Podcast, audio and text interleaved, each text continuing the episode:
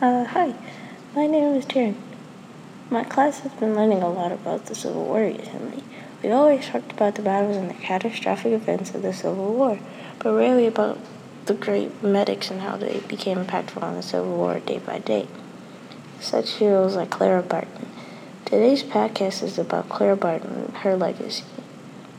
Born on December 25, 1821, in Oxford, Massachusetts, Clara Barton was nursing at the young age of 11. When she was 15, Clara became a teacher alongside her mother for 18 years. After those 18 years passed, Clara took interest in nursing again. In 1864, after job searching, she was appointed a job as a clerk in a patent office. And then, boom, the Civil War breaks out and she has to go to help the wounded and treat the soldiers.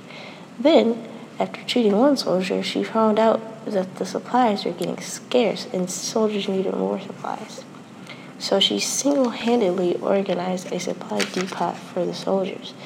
So then, in 1864, after her hard work and great achievements, government realized how amazing and skilled and talented she was, so they appointed her to the superintendent of nurses which put her in the line, put her in the line of fire sometimes.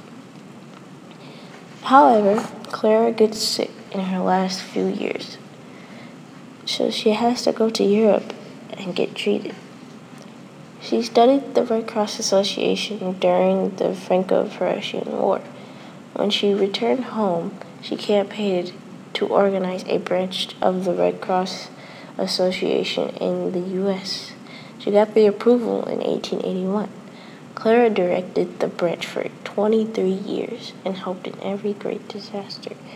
In 1904, Clara retired. On April 12, 1912, Clara Barton died. Clara Barton did not only help in the Civil War, but millions of lives with the Red Cross Association. I believe Clara was a great hero and impacts lives to this day with the Red Cross Association. The Red Cross Association is still notorious and still has a great legacy and is still used to this day. Without Claire Barton, I don't think we would have the Red Cross Association and it wouldn't be as big as it is now. After listening to this podcast, I hope you know a lot about Claire Barton now. Bye.